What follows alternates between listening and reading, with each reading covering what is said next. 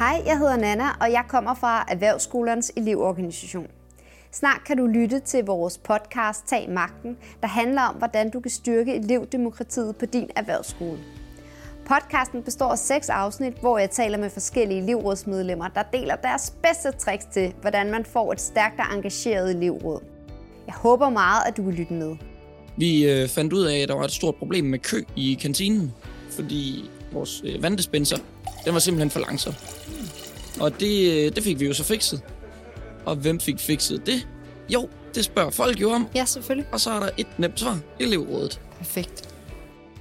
Ude på Hotel- og Restaurantskolen, øh, for eksempel hvis vi mangler noget, så er det bare at tage fat på vores øh, viceinspektør, som er meget glad for elevrådet, der for det meste er der. Og så er han sådan en god idé, lad os gøre det med det samme. Det er os, der sidder i elevrådet. Kom og vær med. Vi skal nok give en hjælpende hånd med at lige få skubbet det hele i gang. Der sker noget. De er opmærksomme på, hvad der foregår. Sådan, så vidt muligt. Øhm, især det med chili, det var de med med hug på. Det var fandme sjovt. Er der nogle øh, sådan praktiske ting, man skal have klar inden det første elevrådsmøde? Altså som ny. Ja, altså andet end kage. Hør podcasten Tag Magten, der hvor du normalt plejer at lytte til podcast.